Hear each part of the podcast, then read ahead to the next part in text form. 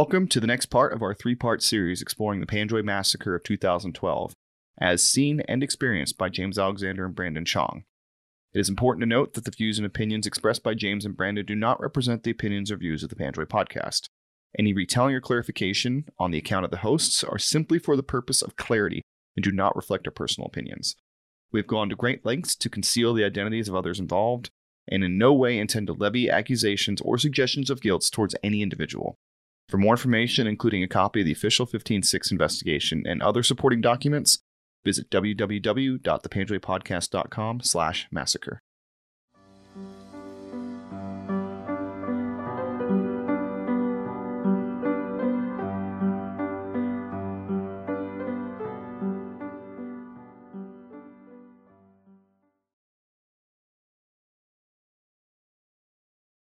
So we're back for part three of our interview with Brandon and James, talking about the uh, the back end of this whole Bellenby Panjwai massacre, whatever you want to call it, involving uh, Staff Sergeant Bales.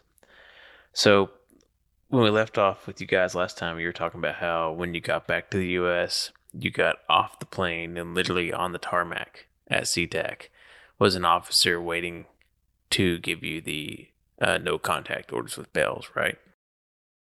Uh, yeah, they pretty they they brought us to the terminal. Yeah, Cool. and put us into a room and made us explain to us what was the what was the no contact orders were, and that we had to sign them essentially. yeah. So after uh, after you guys got back and you started segueing into the the part where the army is actually building its investigation, you know, what was that like for you guys? I mean, I'm assuming that you weren't just shipped back to your unit, or were you?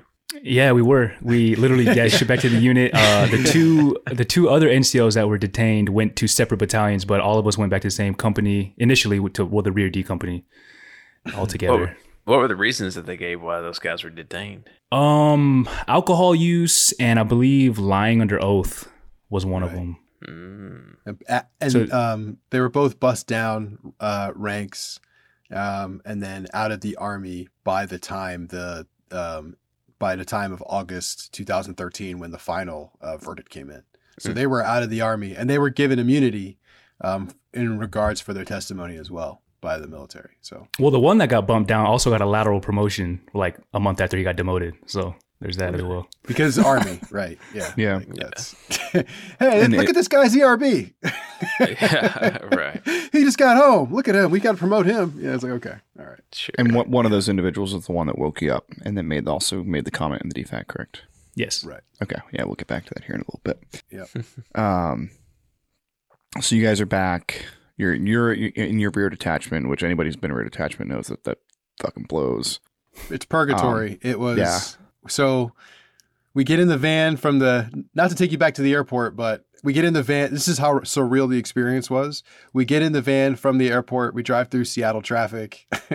we get to the the the battalion. Um, we our stuff is in like there's a bunch of uh, soldiers there that are unloading our gear for us. Like we're like okay, you know this is kind of weird. They do so they do a head count and then they get us inside to um, where there's this FRG has set up this little thing inside the battalion classroom, which is like thank you for your service kind of thing, and it was like posters and none of us like we're all mostly single soldiers. So we're like we've never seen any of you before. We have ne- have never been to an frg meeting. We have no understanding who any of this any of you are. We don't know what you know um, but we're all in a room and we're like eating cake essentially Yeah. Like, and it was Welcome home. it was kind of crazy. Yeah. Yeah. And then they uh, moved us. They the first sergeant that was in charge was awesome, um, in my opinion. And he moved us to the barracks, and we all moved into the same third floor wing of the barracks. So we basically were given rooms that were all right next to each other, um, isolated away from anybody else with our own floor. Um, For the until everyone got back from deployment, so that was like five months of that, and that was kind of crazy. But So during that five months before everybody came back, I mean, what were you guys doing? Uh, well, initially they they fed us a line that hey, you know, you guys left Afghanistan. It's not your fault. Like what happened is, you know, you weren't associated with all that. All we're gonna do is have you guys, you know, getting in shape and going to schools. At this time, I'd been in the army for about two years, so my hopes and dreams had already been crushed. So I couldn't really believe him, and it was 100% not true anyway. Literally, all they had us doing was pulling CQ and doing all these minuscule, minuscule details, Sure. and it was just like the most demoralizing thing because I'd been in the platoon for two years, so half of our platoon is still in Afghanistan, and then hmm. I'm at home pulling CQ for a bunch of dudes who you know were smoking hash or you know doing drugs and didn't even deploy. So it was Right. just I don't know. Yeah. And Yes. for the our civilian listeners, the the rear D is rear detachment. So when a battalion deploys forward, they always leave an element back because there's some people that are injured or they're being kicked out of the army or they're almost on the way out of the army or you know people that are coming in and out of battalions. There's always a, a very small element in the back, probably a company size, I'd say. Yeah, it was. I was shocked how many how Yeah. many folks it was. I was yeah, like, it's a this- decent sized number of people that don't go. I was like, why And, are why uh, aren't you guys uh, in Bellenby? We could have used the help. You know, like uh, Yeah. there's 11 of us. You know, it would have been great if it had 14. Um, but that that rear detachment purpose is like just to handle the stuff at home, um, to to pull CQ and to do all this stuff. But it's usually dirt bags. It's usually the people that you know are, were Found a way out. they're being kicked out or they found a way out of the deployment and they're hurt or something. So to be part of your detachment and not being a dirt bag is incredibly frustrating Yeah. because you you know you don't belong in that group and that group knows that you don't belong with them. So if I were to venture to guess, I would say you didn't hang out a whole lot with your fellow rear, Rear detachee. Yeah. no, most of the time, um, we would see them. Would be we would stop drinking around four in the morning um, in, pre- in preparation for PT PT formation. Um, PT formation would start at six zero six thirty, and uh, we would then go and conduct our own squad or platoon PT. We had a platoon sergeant who was supposed to be in charge of us, but we gave him no, absolutely no respect. And that's one of the like shamefully, shamefully, like we should have treated him much better than we did. I had a personal run in with him several times, and like, like it should have we should have treated him better than we than we did. But you know, it was just like we were projecting all of this stuff onto him. You know, what I mean? Honestly, So- I think yeah. for a lot of us, we had lost uh, pretty much all respect for NCOs. At least I know I did. After the whole Bales Yeah. thing, I was just like Yeah. had Yeah. kind of an authority issue. Now, I'm not saying I was like a rebel without a cause, but I just kind of had an attitude issue towards NCOs for sure, especially the ones on rear D. Yeah. Right. That's And it's- It's understandable. therapeutic, honestly. Yeah. I mean, it's totally, totally understandable. Yeah, it was just like, and we would play basketball during the day. Sometimes there's a basketball hoop outside, and uh, right outside of uh, Black Horse Company, and we'd be out there um, pretty much all day. Uh, if somebody wanted to um, make us do a detail, they knew where to come find us. But other than that, it was like we kind of like leave us alone. Uh, and we'll, Mm. we when we first got to, first got to the unit, they gave us uh, keys to a TMP van and like let us go to the sh- let us go to the the the shopette and stuff and like that was amazing but you know within like three days that was gone so turns out that van was probably just to escort us home right like now that Sure, you look back yeah. on it right it's Yeah. like had nothing it wasn't for us it was you know it was to transport us from legally you know so So at what point did the vacation end? Did it really start to realize that you were kind of being isolated and I, You know. Cut it off. we, we went on leave and we came back and then we took a PT test. And I just, I was like so mad that we were taking this PT test. And I never had ever cared because I at the time was like in really good shape, but I did not, had not been running, obviously. sure. So I was like, okay, then like, why are we doing this? And had like a really hard time understanding why we were doing it. And eventually it was like, hey, because the army says you have to have a PT test. I'm like, okay, Sure. So we take a PT test. You know, I'm like, I get counseled because I don't like, I don't put maximum effort into the PT test. And I'm just like, all right, I guess I got to just change my tune or I'm just going to keep getting counseled. Like it's to the point now where like, I can't just keep being mad at the army about this. Like I have to take some kind of I have to take responsibility for my own actions and like that's that was the change for me at least. But yeah.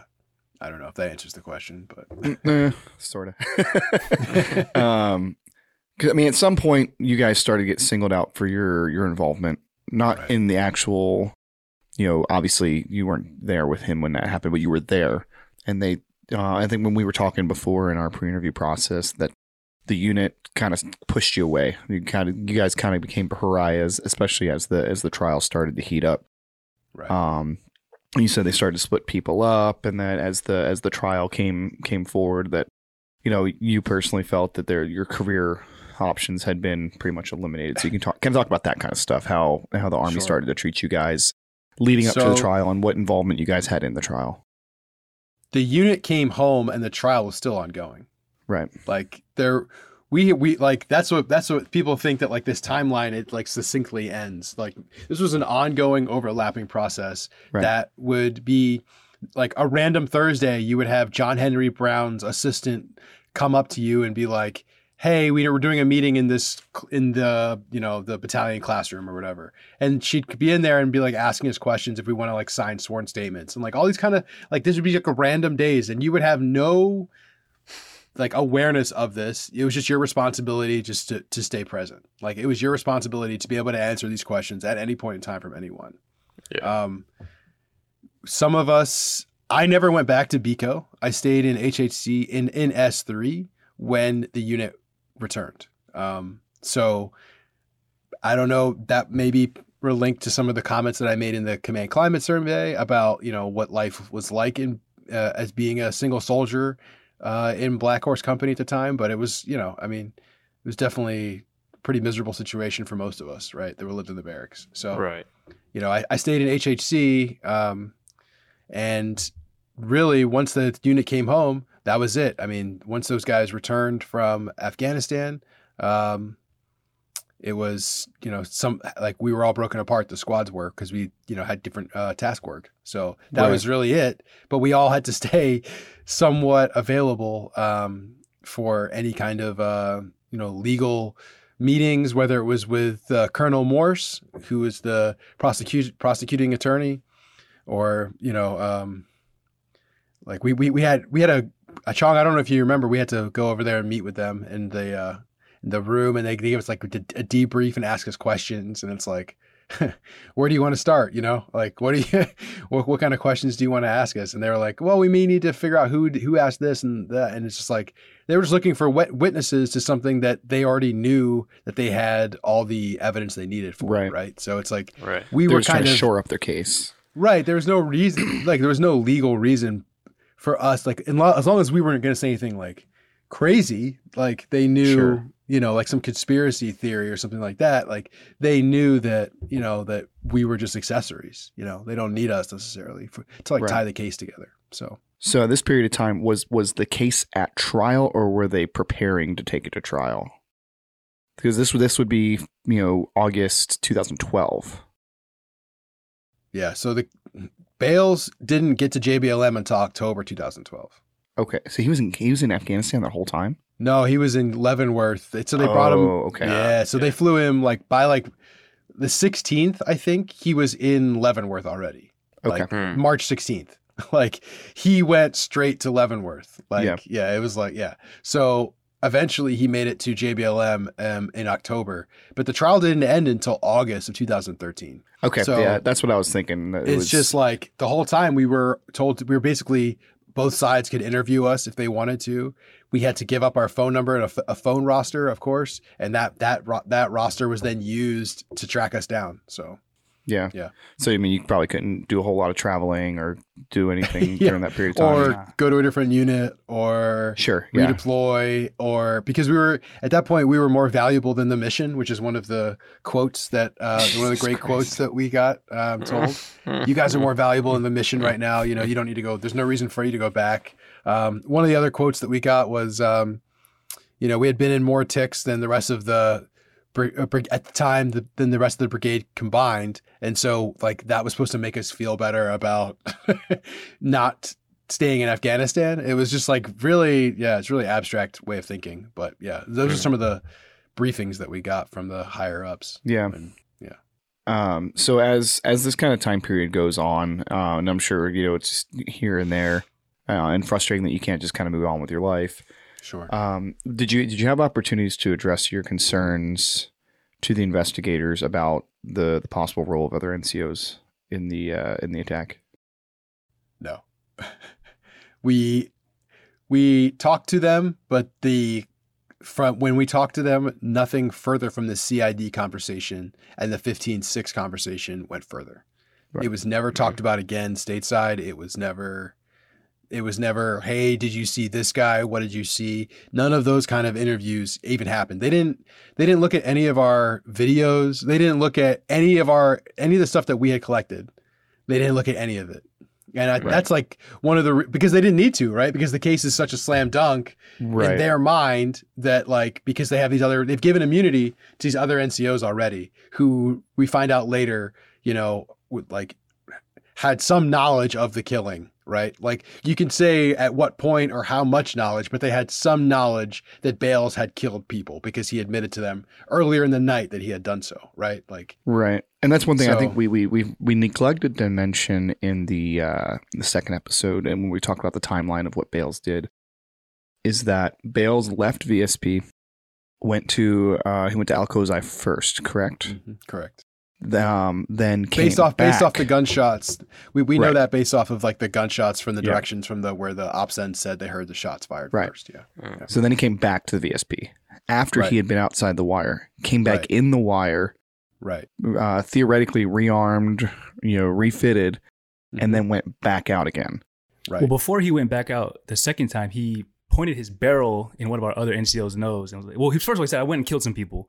Other Yep, told him goes, point blank. What, like, no, man, what are you talking about? Then he goes, "Well, smell my barrel," and he puts a barrel Yep. of his gun in his nose and was, you know, take a sniff of this, and then went back out. yeah. Yeah, Yeah. so somebody Spent- knew what he had been doing. Yeah. Right. That's what I'm saying. Some knowledge of the situation. Right. And then he went back out to the south. And that's where he did actually from based on, you know, the the 156 the majority of his killing was to the south. right. Um Correct. on the second trip. And Yeah. e- 11, 11 family members, 11 In one house, people in- yeah. in, one house. Right. Yeah. yeah. um which is just completely unthinkable. I mean, and we're not Right. going to go into the details of the 156 here because honestly it's it's disgusting and I'm not going to give him any kind of platform for yeah, what he did. yeah, of course. Um, but you know, women, children, desecration, just absolutely horrible shit that he did. Lighting people on fire. Yeah. hmm Yeah, horrible yeah. stuff. Um, and he he did it twice. Essentially, he came back in the Mhm. wire twice. Right. Um, and you know, obviously, he told that NCO what he did, and I don't know, maybe the NCO didn't believe him or not.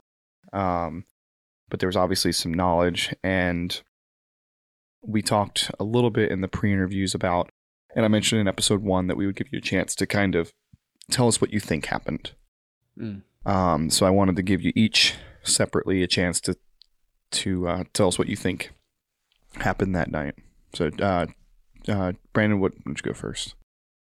Um, so honestly, I think that he was a little upset about the IED strike and that he didn't feel we were aggressive enough when it came to that.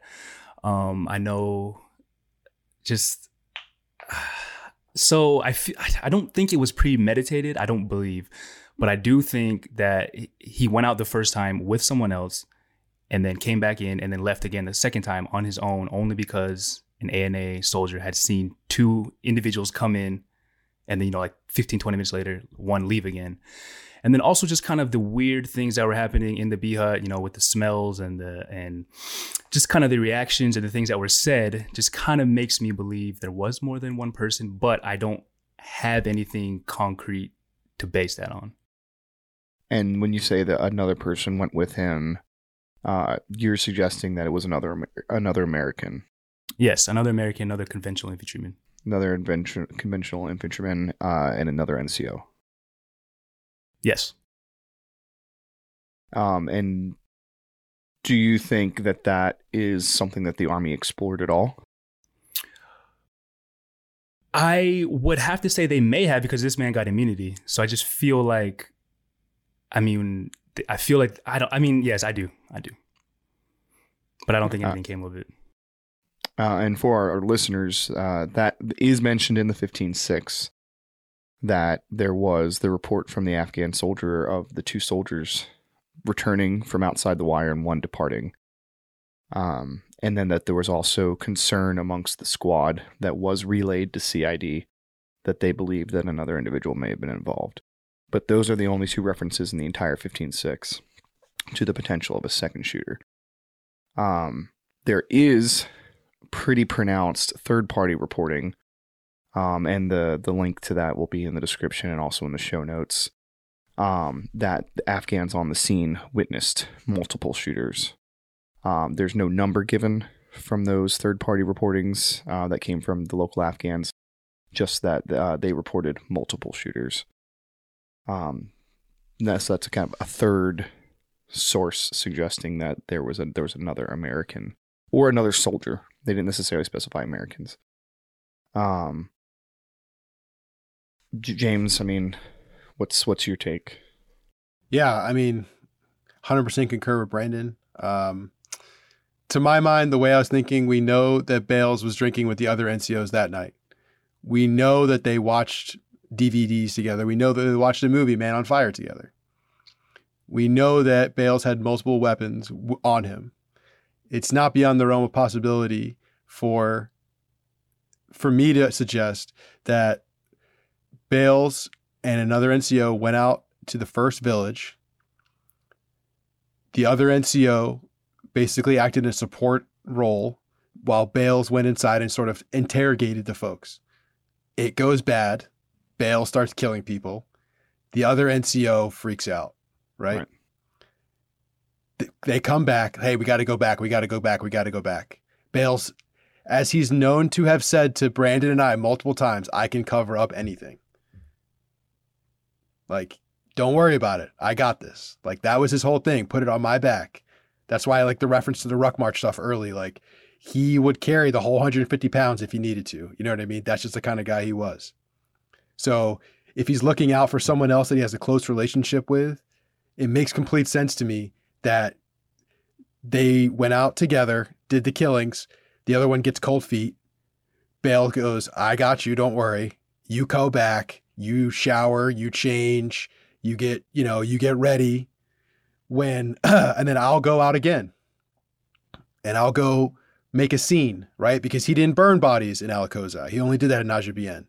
Right. You know what I mean? He only acted in a much more heinous way based on the reporting that we have um, in Najibien, right? So it goes to make you make you think like it's an easy way for him to like rationalize being more brutal because now he's on his own without somebody else there to like oversee him.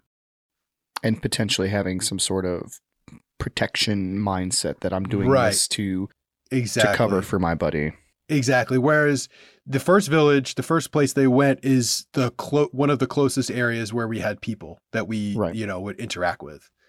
So it's the very one of the very first compounds.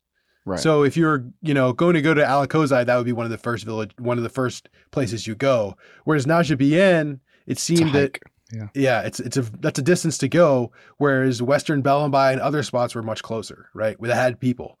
So it just kind of didn't make sense from that. It's kind of like a distraction to buy time, and that's what I that's what I always think about. Like if you're gonna be walking out those roads, like that, like those IED.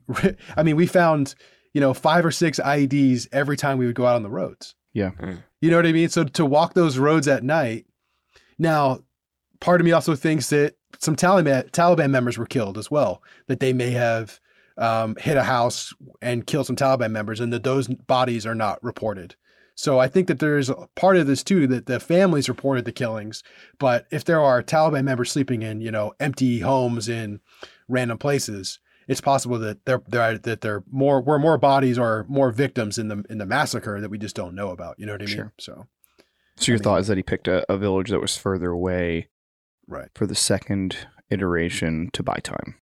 Absolutely. To to make sure that it was like get rid of you know the you know my computer. Get because that's the first thing he asked for is his computer right? So he's like looking for things to destroy Sure. like evidence that of you know his actions. Um the images he looked at on the computer it turns out you know we learned through the 15.6 were um you know 20 dead bodies is the image that he kept looking at you know? So if you think about that you put that in alone that's terrible but you put that in Sure. this context it makes it just you know like wow this almost seems like this was a mission right to get to a certain number right? And it just I see what it's you're just yeah it's just to but So- to you know to think of all that in context is just you know. So if I can, I'd like I'd like to summarize your guys' thoughts, and I want to clarify that um, there is no concrete evidence, um, no physical evidence Yeah. that we know of, you know, Right. that we know that exists that that that um that proves this, and this is your beliefs based on your experience and observations. Yeah, and That there's nobody else. Yeah, there's nobody else in the world that would have those beliefs and observations. Right. well. Yeah, and you're as Yeah. close to as it gets. Right. exactly. Yeah. Um, and that your belief is that that morning that he he and these two other NCOs spent the night drinking, partying, whatever, watching movies. At some point, him and uh, NCO X left the base, went to Alakozai, um, and committed the first round of, of murders. And that that NCO either got cold feet or something, and they came back. That NCO shaved, showered, put on a fresh uniform, put on the patches that on a top that he hadn't worn in months. Um, basically cleaned himself up into into such a fashion that nobody else on the base looked like. No one was dressed like that or that that clean or that right. clean shaven. He was a sore thumb. Yeah. Right. So he comes back and does that, and while he's doing that, um, Staff Sergeant Bales has left again, based on the observations of uh, one of the Afghan army gate guards that two Americans came in and one left. So they they came in. NCO X went and did his personal hygiene. Sergeant Bales left again and went back down to the south, um, to Najabian, uh, where he committed another round of murders, much more and much more worse um, at two different locations in the South. Um, and it was at that point that his absence was discovered, likely because they were getting reports of an American committing these atrocities. They were getting phone calls, radio contact. Bodies were starting to set, show up at Zangabad from Alakozai. the Um, five from the first set. Yeah. Yep. Yeah, so that was probably you know at that time he's still outside the wire. Um, if you look at the 15.6, it was around that time that they started looking for him using the Zangabad um, PGIS balloon, uh, PGSS, which is like a reconnaissance balloon. Um, and they found him. They did find him with that balloon on his way back to uh, Balambi. Um, they did not, as far as I know, they did not catch any images of him doing anything just his um, his return trip, and that he returned. Um, that this NCOX that was involved in, that potentially was involved in the first round of shootings and was the NCO that awakened you guys for the uh, the roll call was involved in securing his belongings Right. um, and that during the process of his not debrief but his reception back to the base um, that his clothing was taken off placed in a plastic bag um, certain of his belongings were burned some of his belongings were Mm. broken like the laptop was attempted to be broken Right. um, he was not handcuffed or anything initially and that it, uh, and that's kind of going back part of the story is kind of irrelevant but as far as you guys see, this NCO, call him NCOX again, um, was directly involved from your from your Yeah. your observations. Absolutely, and the, also the way he reacted inside of the chow hall, right? Like Yes. he Yep, yep, immediately said, you know, it, hey, he did it for you guys. Well, like, what are you talking about? We've just, we've just, this is the first time we've heard of this, right? Yeah. And now to say he did it for you guys is basically, you know, it's like telling on yourself, right? Right. Like, it's like you know more than you're letting on, Right. and the fact At the that very least, at the very least, and the fact that Bales mentions talking to the other NCO, not NCO X, but another NCO, and saying, "Hey, I killed people," you know, up here X Y Z. Why would he do that? Right? That that Yeah. that the, the whole reason to do that is to fabricate this story of I did this by myself. Right? sure. Like that that's like planting the seed that hey, this was me by myself and don't even consider anyone else in the scenario. Smell So my that- barrel, you know, is like exactly like to prove that it was just me, right? As opposed to anyone else. Now, I will say most of the uh, forensics have come back that it was just Bales's weapon, but we also don't know if you know you could easy just as easily pass the weapon off, right? It's just it's just a Well, matter there's also of been criticism that- of. I mean, there were uh, American investigators were never allowed on that scene. Yeah. correct. Um, so they tried. Um, I, I, you know, reading in the 15.6, they tried to get American investigators on the scene, but it was determined unsafe, and all of the forensic collection was done by Afghan local police. Yeah. Right. Um, So who were scared for their lives and like sure, because their co- their vehicle that just they brought they've got that they were coming there with like got blown up or Right. you know they took contact on the way in or um you know So I mean, it's safe to say the crime crime scene wasn't you know wa- wasn't exactly processed by you know experts. Um, but the the going back to the NCOs. So NCOX, the one that shaved, woke you up, all that stuff. Potentially, he's the one you believe that may have may have gone out the wire the first time. The other, the third NCO, the one that was watching movies with them, and the one that Bales held his rifle up to. Did Mm-hmm. you believe that he had any further role other than maybe knowing what was going on or having an inkling that was going on? Uh, I personally just think he may have inclinations, but I don't. I don't think he was out there or Right. doing anything like that. Part of like It's a premeditated plan. I personally Yeah. don't think that. it's completely out of his personality he Yeah. was kind of feckless feckless Sure. is probably the best way to describe Okay. him so Mm. like you know like all talk bravado but like no real punch or back up had no tactical or strategic knowledge was promoted far too fast like Sure. could do nothing other than do PT from 06 to, you know, to 0630 to 08. And then that was like the marker of him as an NCO, right? So Yeah. like he, yeah, he was an admin dude at best. And um his character suggested exactly that of someone who would lie in bed and not believe you, right? Because he Yeah. was it's just like if you know if you, if you did that to a normal person, I think that they would react much differently than oh I didn't wake up or I went back to sleep, I- right? Like I wouldn't have gone back to sleep, but I'm right, not sure I would have believed him initially either. Right. Um, that's just such an outlandish thing to say. Like, who does that? Uh, Well, the smell my barrel thing would have been the tip, but yeah, I was if I like, got okay, well, up with obviously- an M4 barrel in my face, I'd be. yeah, I'd Yeah, be awake like- for a while for sure. He did right, something exactly. Um, and uh, it's just, and he was also his, he was shaking, like visibly shaken. Sure. You could see, you could see him that he, because he knew how much trouble he was in. yeah. Like you could Now, see. both of those NCOs receive. You said they both received immunity. Is that correct? Yeah, That's correct. And that was that in it was that in return for their testimony. That's what we're assuming, right? Like Um, and they both testified in the trial. yes, and they're both Um, out of the army by the, the again when the trial ended, right? So Yeah.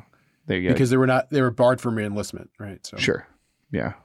thankfully, Um, now NCOY, the one that we don't believe did anything, um, uh, you know, he's out, but NCOX, um, he is a police officer now. Is that is that correct? that's that's what we have been told. I think Yeah. we saw it on his Facebook. I think someone came across his Facebook and saw that on there, something like that. If you get uh, immunity for your testimony, obviously you know something, right? I didn't receive Sure. immunity for my testimony, right? Sure. Um, Yeah. I was, you know, so I and I, I clearly I know as much as um, almost anyone else outside of the people that knew more when the murder started, Yeah. right? So if like, I mean, I, would consider you like in the second ring. So obviously there's Right. And then there's a group of NCOs, and then there's you guys.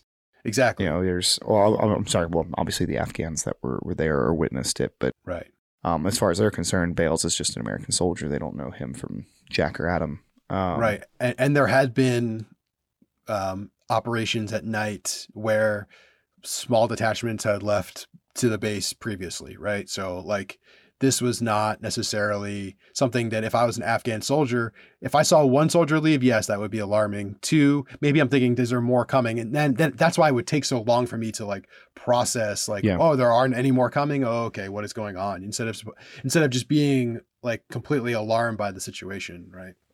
but the but it wasn't uncommon for ODA to run small, you know, small number missions, two three guys. Yeah, they would go out and support SEALs sometimes that we would stay back. There would um, be other special operators in the area that they would go and support and they'd be like doing cordons for or all, all kinds of stuff like that. Um, there was one particular mission where um, we had a, a persistent sniper threat and the basically SEALs came in um, and you know stopped the threat. So and and the, the our operators basically were sort of like a cordon for that to you know because you can see pretty much everything from the op center roof. That was the Sure. the whole reason for its uh, design. Right. So Yeah. These fact or these uh these thoughts in mind about what you, what you thought happened uh, based on what you saw, which is a I'll consider it an, an informed opinion, um, and perspective. That's definitely not just com- pure conjecture. Um, where did you ever feel like that that kind of information was being suppressed or that the the army investigation didn't want to hear that and that's maybe why you weren't called as to to actually testify at the actual court martial um or why you guys were being kept kind of separate and I don't know. Did you ever did you ever feel like there was a, there was a concerted effort to ignore that information, or do you think that they just had their head in their sand, thinking that they got their guy? Exactly.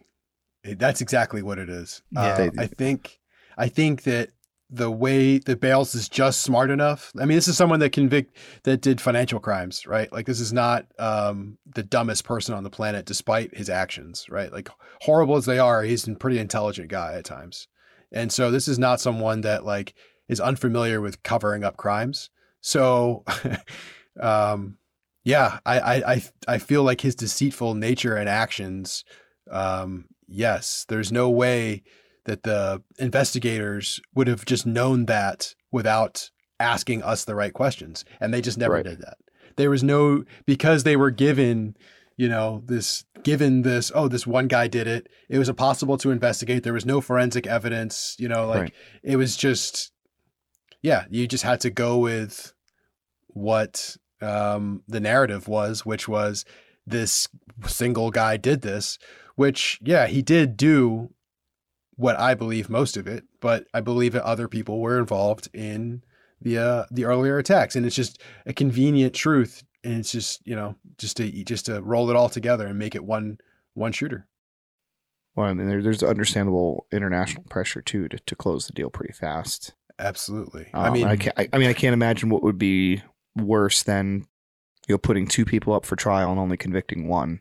Right. Um, and that, I'm, I'm just that's just pure you know conjecture. I have no I have no way of knowing whether that, that was what was was done, but I can see that being motivation. complicates things, It does. It does complicate things. and it makes the Um, unit look worse, right? Like it like, makes it look like this is a cultural thing as opposed Right. to. I mean, it's in- interesting. It was a command climate survey, right? Like Yeah. that's that's what the 15-6 was focused on. Like, what are what is going what is going on in this climate? What is how are your troops being treated? How, that's what it, that's what the focus of the investigation was. Sure. Um, so you know, not that was not a criminal investigation at all, right? That was just a fact finding. Yeah. So when they were doing that, you know, they were uncovering things about the way you know Bales would treat us, you know, anyone that looked different on the VSP, you know. So it's just Now, there is it has been suggested there was also a racial component to Bale's actions, right. and Yeah, that he I mean- had certain beliefs or um, positions. Uh, straight up saying he he was just a racist guy. Was that something that you you concur with, or that you witnessed that kind of behavior? Yeah. I mean, Chong, you were there in the shower when um, I was singing. I mean, I'm singing in the shower, trying not trying to just imagine I'm not in Afghanistan, right? Like, sure. give me give me 30 seconds of just closing my eyes, not in Afghanistan, you know? And um he comes in and he's just like, who's in there uh, singing like a nigger? And that's like when he saw it was me, he kind of was like, "Oh, uh, uh, sorry," you know. But it's like, you know, I little if you're if you're already saying if you're already, I mean, that's just one example. This guy was, you know, he openly hated Afghans. You know, had called me a mulatto my first day. Like we talked about, like you know, it was just like like like that's the that's just the environment that we were going into, and he wanted to make it very clear that like that's the way it was. He also wanted to make it very clear that he was the one controlling the environment. Sure. That like it was him. He was going to be the one that made fun of you, not not someone else. And you don't want somebody else to racially abuse you because he liked you so much that he wanted to racially abuse you, right? Like that's Right. the kind of that's the kind of sick twistedness that was going on basically in the 18 months that uh you know I knew him, you know. Do you think that that played a role in his decision to to commit the murders, or do you think that that had more of a role to do with the fact that he was frustrated by the ROE and just just the fact that dude's been on five deployments, man? Like Yeah. you know, eventually people Yeah. snap. Um, and that's not excusing what he did at all. Sure. I mean, if Um, you're but you drunk can't- on steroids, like if you have that cocktail going through your system and you've been on all those deployments and you have access to a weapon and you feel like you are emboldened or empowered to do something with it, that you feel like you're a protector of these guys for some reason, you know what I mean? and you're and you're obviously mentally unstable to start with. Before you Right, get and in the military, yeah. you probably got some issues, you know. Right. And yeah, it's just and then, Yeah. you know, it's just yeah. So Apparently he was having financial issues. He got passed over for E7. Just a whole bunch of like, you know, the steroid Yeah. use, the alcohol use. The things he'd say about his wife, just like calling his wife like a fat cow, like calling his kids ugly, like just unnecessarily mean shit that you don't need to say. Like yeah, that, that was, was was being said to somehow impress us. You know, it just mm-hmm. was yeah, Yeah. it was just yeah, it was just like like almost like boasting or jovial, like like he wants to joke around a bunch, like have a locker room talk. You know, that's why he joined the military, kind of thing, which is Mhm. you know like not why I joined the military, right? Brandon, did you uh did you get any exposure to his kind of racist, you know? Um, not to that extent. I mean, you know, just kind of the typical like, you know, shoot ragheads, things like that that you would kind of hear in the infantry environment. But I never was partial to anything yeah, like Alexander was. yeah, sure. General Waddell, the guy who did the 15-6.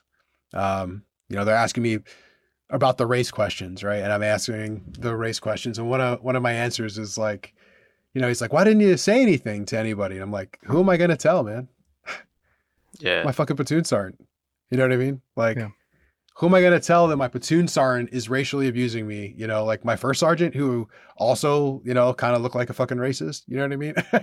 Yeah. Who was also like in part of the locker room talk, who also, you know, like was, you know, that kind of guy. You know what I mean? Like he he didn't step in and like sit there and say, Hey, you know, we can't I, I'm hearing reports of this. No, it's no way. Like he uh, you know, emboldened these kind of leaders to exist.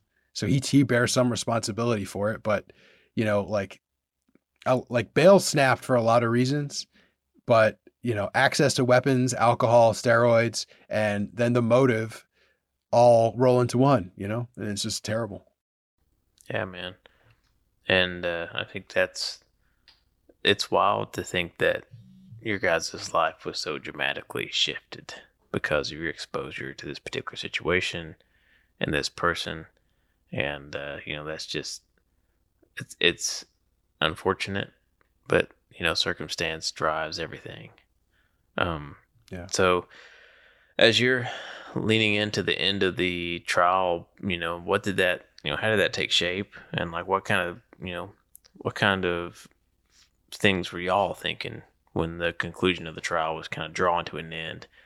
Did you think this is something I can bury and be done with? Is it something that you you're going to carry forward no matter what? I mean, what was going on in your guys' mind? I I know for me at the time, I was glad to just have it over and done with. But it's such a unique situation that on social media, almost every six months to a year, this dude pops back up trying to, you know, get pardoned or just, you know, writing GQ articles. You know, RPL wrote an article, the team captain wrote an article. So it's almost something that's impossible to escape, even though he was convicted with life in prison. You know, we, I was uh, watching Stars with that one documentary with the LT from the 82nd who pops up. Bales pops up. Like this dude is just like all over the place. Yeah. I feel like it's hard to escape this dude. Hmm. Yeah, it's it's it's crazy. I've had so I managed to uh, I stayed in the army and I was in Hawaii and doing a I was the VTC for a Mungadai um, and one of the officers recognized me. Um, he was the Alpha Company commander and literally, you know, he was just like stopped and he was like, "Hey man, how are you?" And I'm like, "Hey sir," you know, he's like he recognized the patch and like asked about Bobby. You know what I mean? It's a happens happened in one of my you know um, UW classes. It happened in one of my classes where there's a guy who served in one, two, three. And he was like, Hey, you know, he found out I served in two, three. He was like, Hey, do you know Bobby? You know, it's like, yeah, unfortunately, I really do, man. better yeah. than I'd like.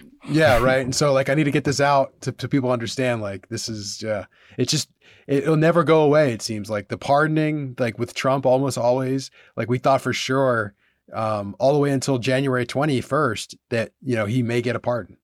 Sure. I mean, we we just so that obviously why why why would I want to talk out, speak out when you think potentially this guy may be you know out, you know for the and being capable of what he's capable of, you know. So Yeah, I mean that's got to be something that that I hope for you guys, and I won't speak for Curtis here, but I hope personally that this shit gets buried under Leavenworth somewhere because it's Yeah. not fair to you guys to be subject to the actions of an individual.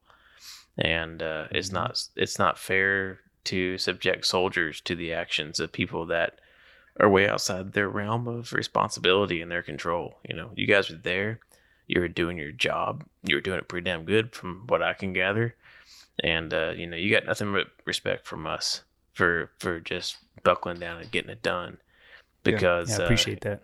yeah, man, you guys were you were in a tight spot, and you know, as that if that deployment would have, you know, been through its full iteration, it would have been a pretty pretty hardcore, rough deployment for you guys. Um, so you were you were doing the work, you know, Right. and it's a shame that this person has uh, essentially taken the narrative away from you, and that narrative is not allowed to reach its natural conclusion. And so, you know, on that behalf, sorry for you guys, man. But also, you know, view this thing as something that is is a part of your past, but it's not a definition, right? Doesn't have to Right. define you guys. Doesn't have to determine who you are, what you were when you were there, when you- when you did your job and you did it well, and it doesn't have to determine what you are going forward. You know. hmm So one of the things that we always do at the end of these is is to give everybody a chance to speak their mind. Um, you guys have, you know, you've had more or less a chance to do that. But if there's anything you want to say, anything we haven't covered, anything that you want to just kind of get out there, um, we give you guys, you know, your chance to do so. So take it away and tell us what's up. Uh, Go ahead, dude. I'd like to, I'd like to talk about how I was able to cope. Um, sure. You know, a lot of people, you know, there's a lot of, I mean, going through something like that is just awful, right? And like, especially when you're in the position of, you know, you've seen those kids before, right? Like, you've interacted with those locals before, you've interacted with Bobby, you know what I mean? You you're just really close to it, and it always keeps coming back up. So, um, one of the things I was a really a blessing for me was actually going to S3 um, because the new leadership that came in um, were outstanding, right? So I I worked for um, Sergeant Major uh, Robert Fordenberry, and he's he's also one of the guys, the oldest Ranger graduate. He graduated Ranger School like 44 years old, so he's kind of like an inspirational hero. And um, right now he's got a pretty awesome job. He's about to retire, so um, it was honestly him allowing me lots of space and not putting me right back into a line unit. Like if I had gone back to a line unit, I would have I would have spun sideways, man, because I just wouldn't have been able to like, yeah, I wouldn't have been able to do what Chong did. You know what I mean? Like there's no way I would have been able to do that. And like for me, that was key because he opened my eyes to okay, the army is way bigger than this one unit, which is my experience, right? Sure. This has been the sum of my experience, this one unit. And he was basically like, hey, go try to get in Hawaii. And so um, when I got to Hawaii, um, that was when everything changed for me, I would say, because I was put in as a E5 team leader. so, Sure. you know what I mean? I showed up as an E5 team leader and I was like, like ready to go. And it was like a completely different page for me. So what I did is I just invested everything I had, all of these uncertainties, all of these lessons learned, all of this, like we call it trauma, I guess nowadays it's probably woke to say that, but all of this trauma and put it in and just box it up and just I try to put it into um bettering myself, like literally Yeah. provide being the NCO and being the leader that I wanted to have, right? And so um that allowed me that mentality allowed me to grow and learn so much more about myself uh, allowed me to go to different schools and really explore the full spectrum of what the army could offer me as an individual which i try to put in my practice every day now as a civilian so Sure. it was because of those experiences getting to go and do different things um, because of that one basically transitional touch point that one transformational moment I had in my life where it was like hey you're gonna you know stick this thing out. Don't give up on the army and try keep trying. Because it was been too easy to just to get out of the army and just like like have like look you know have my head down and like walk around and tell this story a hundred times to everyone that could wa- that would listen to me and like wear a CIB hat and like talk you know like ask, you know ta- ask me about Bob you know what I mean just have my own Yeah, Wikipedia page or something like that you know what I mean Right. and that's you know I tried to move on from it but I really feel like I needed to address it and that was the reason for doing this is just because like like we talked about it just it comes up all the time. It came up in boards I would have, like, you know, sergeant major's looking at uh, my ERB and it's like, hey, you only have five months deployed, man. What's going? What happened there? Why- How do you have a CIB? Hmm. What unit were you from? Right. Right? Because they want to know. Sergeant major's not going to promote someone that, you know, it's like, hey, man, what? Like, did you ditch out on a deployment? You know what I mean? So then you Yeah. basically tell the story. and so like you just tell it from front to back like hey this is what happened and you know it it's all it's it's it's it, ha- it has its merits in that in that regard because it's able to humanize you in some way but um yeah and what just- are you doing now, man? Oh, uh, I'm a graduate student at the University of Washington. Uh, I built some pretty cool GIS projects, uh, products for that you guys will see. And um, yeah, um, I'm going to be working for a local management company here in in the Seattle area coming up. So by the time this interview drops, I'll probably be out of school. So yeah, Nice. Well, Oh, early congratulations, then, man. That's Thanks. yeah, uh, absolutely. it's one thing that we really enjoy is bringing bringing guys on veterans um, that have found a, a way to move forward outside of the military, whether it's grad school. You know, Luke has a degree in Chinese language and literature, which I think is still the most unique veteran uh, degree I've seen so far. But I mean, completely there's useful. pilots and there's uh, you know masters in sociology and you know psychology and State Department guys. It's just really neat to see people move on It's good. um, and do really well. So, get, Yeah. congratulations on completing your degree, um, finding work, fellas. and, and finding a way to move on, man. It's it's Yeah, you know you you've dealt with you dealt with plenty, and you found a way to, to channel it and turn it into something else, and that's that's a good example for Yeah. for our listeners. Yep. And Brandon, All right. Uh, well, so I was one of the unlucky ones. I think I was only one of the three that went back to the company. mm-hmm. So I got to go back to the company, and the platoon leadership, the PL and the platoon sergeant, were with our other two squads in a completely different VSP. So our relationship was pretty much non-existent. I was almost like a brand new Joe again. I essentially felt like. So I stayed there for about nine months, and then went to Korea. But the whole time I was there, definitely my, my morale was like below zero. Uh, definitely, probably had an alcohol problem. Definitely got Yeah.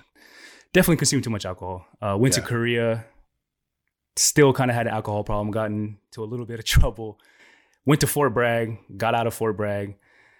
Um, but just kind of like when I look back on the deployment, you know, it's nothing for me like positive. Like we didn't. I feel like we didn't clear an area right. of Taliban. We didn't really lift up these people's lives in, in any way. If anything, we made it worse. And I look back on that, and I just feel bad about it. You know, I feel bad for, like, I feel like when we talk about this narrative, it's only the Americans, right? We never really go in Right. to the 16 Afghans that were killed. And I feel, Sure. when I think about it, I just feel horrible for those people. Yeah. Sure. You know, uh, I was up in the ANA tower. I got to see their bodies, and it was just something that uh, has really bothered me for a long time. But I, you know, I got my, I'm with my better half now, and she definitely helped me with a lot of things, and I'm very thankful for her. But um, overall, I think it affected me pretty negatively because we were, when we were back on Rear D, you know, the rest of our platoon, the rest of our company, the rest of our battalion was still in Afghanistan. And while they were there, our um, the other two squads in our platoon, we lost the dude. We lost one of our guys from our platoon while we were at home. So just the whole situation just made me like just kind of like I just feel embarrassed in the situation that I was a part of something like that. Um and just kind of have it has a complete negative effect on me about the military. Sure. But uh, you know, I'm over that now. Like life is good. I have no complaints now. but uh, just kind of like when I look back on the army, it's just not a positive experience for me personally. Yeah, that's understandable, man. I mean, I I can. Uh, there's a whole podcast to be made about my beef with the army. so I understand that experience, and like I would say that a large portion of mine was negative, and I wasn't even subject to the bullshit that you were. So, but I think it's it's you know, I understand like the trauma of what you guys went through was pretty significant, not only in regards to seeing the Afghan civilians and the tragedy of that. I mean, it's a, it's a tragedy. It really is. And we're 8,000 miles removed and nine years now, but in those villages, that's a story that's still told, you know, and those are mm-hmm. lives that are still impacted. And for better or worse, I mean that is that is going to be for those villages. That is the legacy of Americans. Yeah. You know, like especially for the, the ones in those those families and those villages. Like when they say, "Oh, what, what, what was it like when the Americans were here?" and they're going to say they killed This us. This is what it was like. Mhm. Yeah, they killed you us. know, They killed their um, children. Uh, and for a lot of Afghans, that's the story. they still talk about that, and uh, that I think is that I agree with Luke. I think that's the real tragedy. Um, Yeah. You know, not taking away from what you guys experienced at all because that's Sure. it's awful. It's terrible. alive. Um, I'm alive. Like you're you're Yeah. alive. I'm um, alive. Your and you family's have the resources to deal with what happened to you. right. But you know, we bulldozed Balambi and we pulled all of our forces out of Panjwai. Not even like a year and a half after what happened there. Yeah. Um, and we kind of just gave up. Um, Mhm. if we put all that work, and we caused all that harm, and you know, obviously there was other stuff that went on. You know, it- the civ cast and all that kind of stuff, and you just imagine your backyard being a war zone, and that's what it was for the people of Panjwai for eight years, uh, or eighty years, or Yeah. um, however long it, it's been, but um, to to cause that damage, and then now it's back in the hands of the Taliban. Mhm. Um, and there's nothing we can do to help those people anymore. We- We gave them what a couple hundred thousand dollars and thanked them for their service and apologized for their losses, but yeah. Yeah. Fifty thousand dollars to each victim. Yeah. That's the cost. That was the cost. That was the determined cost of life, right? Like that was a negotiated price. Yeah. And like knowing that, just knowing that in my head, I'll, I'll never be able to lose that amount of money. To not understand that's that's the amount of money that we decided that each life was worth. Right? Yeah. Like we spent half a million dollars on to basically. I mean, that's the culture, right? But that's Sure, that's the is. that's the that's the money that we paid. That was, and when you think about that, you just like and that's an important thing to note too. Is that we, we talk about this stuff a lot about how we we pay reparations for damage to buildings and you know the loss of lives, but that is, that is part that is cult- culturally, Culturally. normal that you you if you harm somebody, you are expected to make reparations in some form, whether that's the donation of some of your livestock or your land or right. you know Right. fit money or uh, a bride or something like that. I mean that's that's the mon- the the money itself is just kind of part of that culture. But as an American, Yeah. you know that's not part of our culture. Right. You know, and it's the not like- is paltry at best. yeah, any amount For the yeah. U.S. government, you know, and that's just, but you can't buy off death. No. You know, it's um, Mm. No. that's a that's a hell of a price to have to pay. So Yeah, it was But at yeah, SGLI. You think about it. yeah, Yeah, yeah. It's Yeah. just, well, I mean, it's- how are they only worth fifty thousand? But if you get smoked, you're worth five hundred. Exactly. Yeah. That was the Mhm. exact conversation that Bale had in our room. Um, you know, make sure we have to do these wills, these SGLIs, because uh, if you guys get killed, I don't, you know, I don't want to be responsible for you guys not uh, have giving your families the money. And it's like, okay, you know, I appreciate Yeah. that. You know, think looking out for you.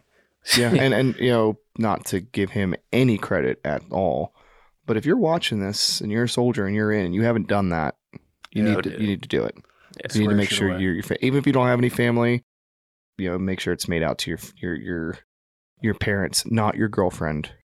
Definitely not your girlfriend. Don't worry, the, The the, boys boys away- ship's going uh, to come the- after it when they repossess the Camry anyway. So Yeah, really. Boys and Girls Club, United Way, give Yes. them the money. do something Donate with it. it. do, Yeah. do something Donate with it. it. Donate it. You could change somebody's life. You know what I mean? Yeah, So. for sure. Um, I'm, I want to say my piece, and then we'll give Luke a chance to close it out. Um, I am thankful that you guys reached out to us to give us the opportunity to tell your story. Um, I hope that we've we've managed to help you tell it in the way that you envisioned it being told, and that you um, are comfortable and happy with the result. I mean, obviously, you know, if if you're not, we'll make some edits Yeah. um, or you'll just never listen to it, or you just you know give us a four, give us a one star review on Apple iTunes or something. Um, but we, in all seriousness, we really appreciate you coming to this, coming to us, and trusting us to tell this story. Um, even the the the kind of the new information aside, just the opportunity to express what it was like to be witness to something like that. Probably one of the most historic events of the war in Afghanistan you know, it's right up alongside there with the initial invasion and Operation Anaconda, Tora Bora. I mean, it's it's there. It's it's Mhm. one of the stories. Um, so we appreciate you giving us the opportunity to help you tell that.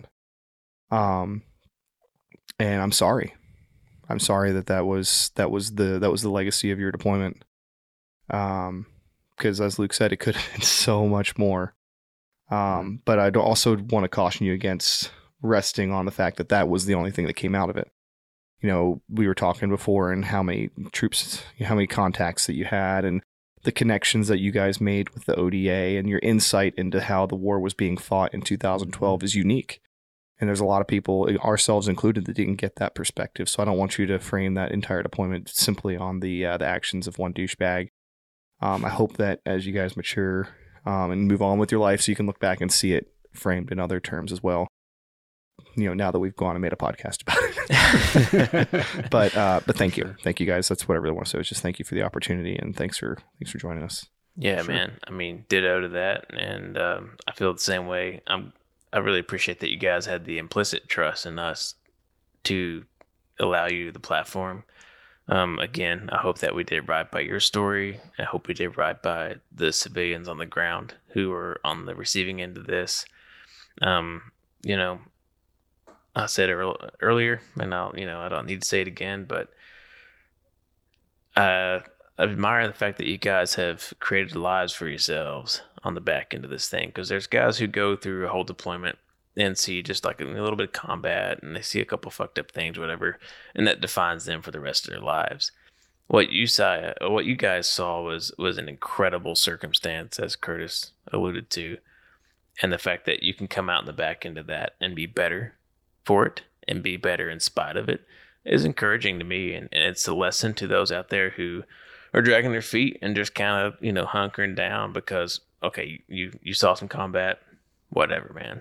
Like that's cool, but get out and do some good stuff because there's no reason that you can't get a good job at Intel. There's no reason that you can't keep going to school because you know the kind of stuff that's that's in the shadow of your military service, or rather, your military service is in the shadow of, is something that uh, you've you've you've negated in your actions. So you have my uh, my admiration and my respect for that. So yeah. I think uh, awesome. All I got to say is thanks, guys. Thanks for coming on, and we we really appreciate it. Really. Yeah. No, thank you. Thank you for giving yeah, us opportunity. You know, for me personally, I had zero intention of ever doing anything like this. It was uh, Alexander that hit me up and convinced me. So I, mean, I appreciate too, you guys allowing I, us on I, your platform. You. So. oh yeah. All right. Thanks, guys. Thanks for listening to this episode of the Panjwai Podcast. If you liked what you heard head on over to Apple Podcasts and leave us a five star review. New episodes every Monday on all major podcast platforms, Facebook, and YouTube. Visit www.thepanjwaipodcast.com for more information.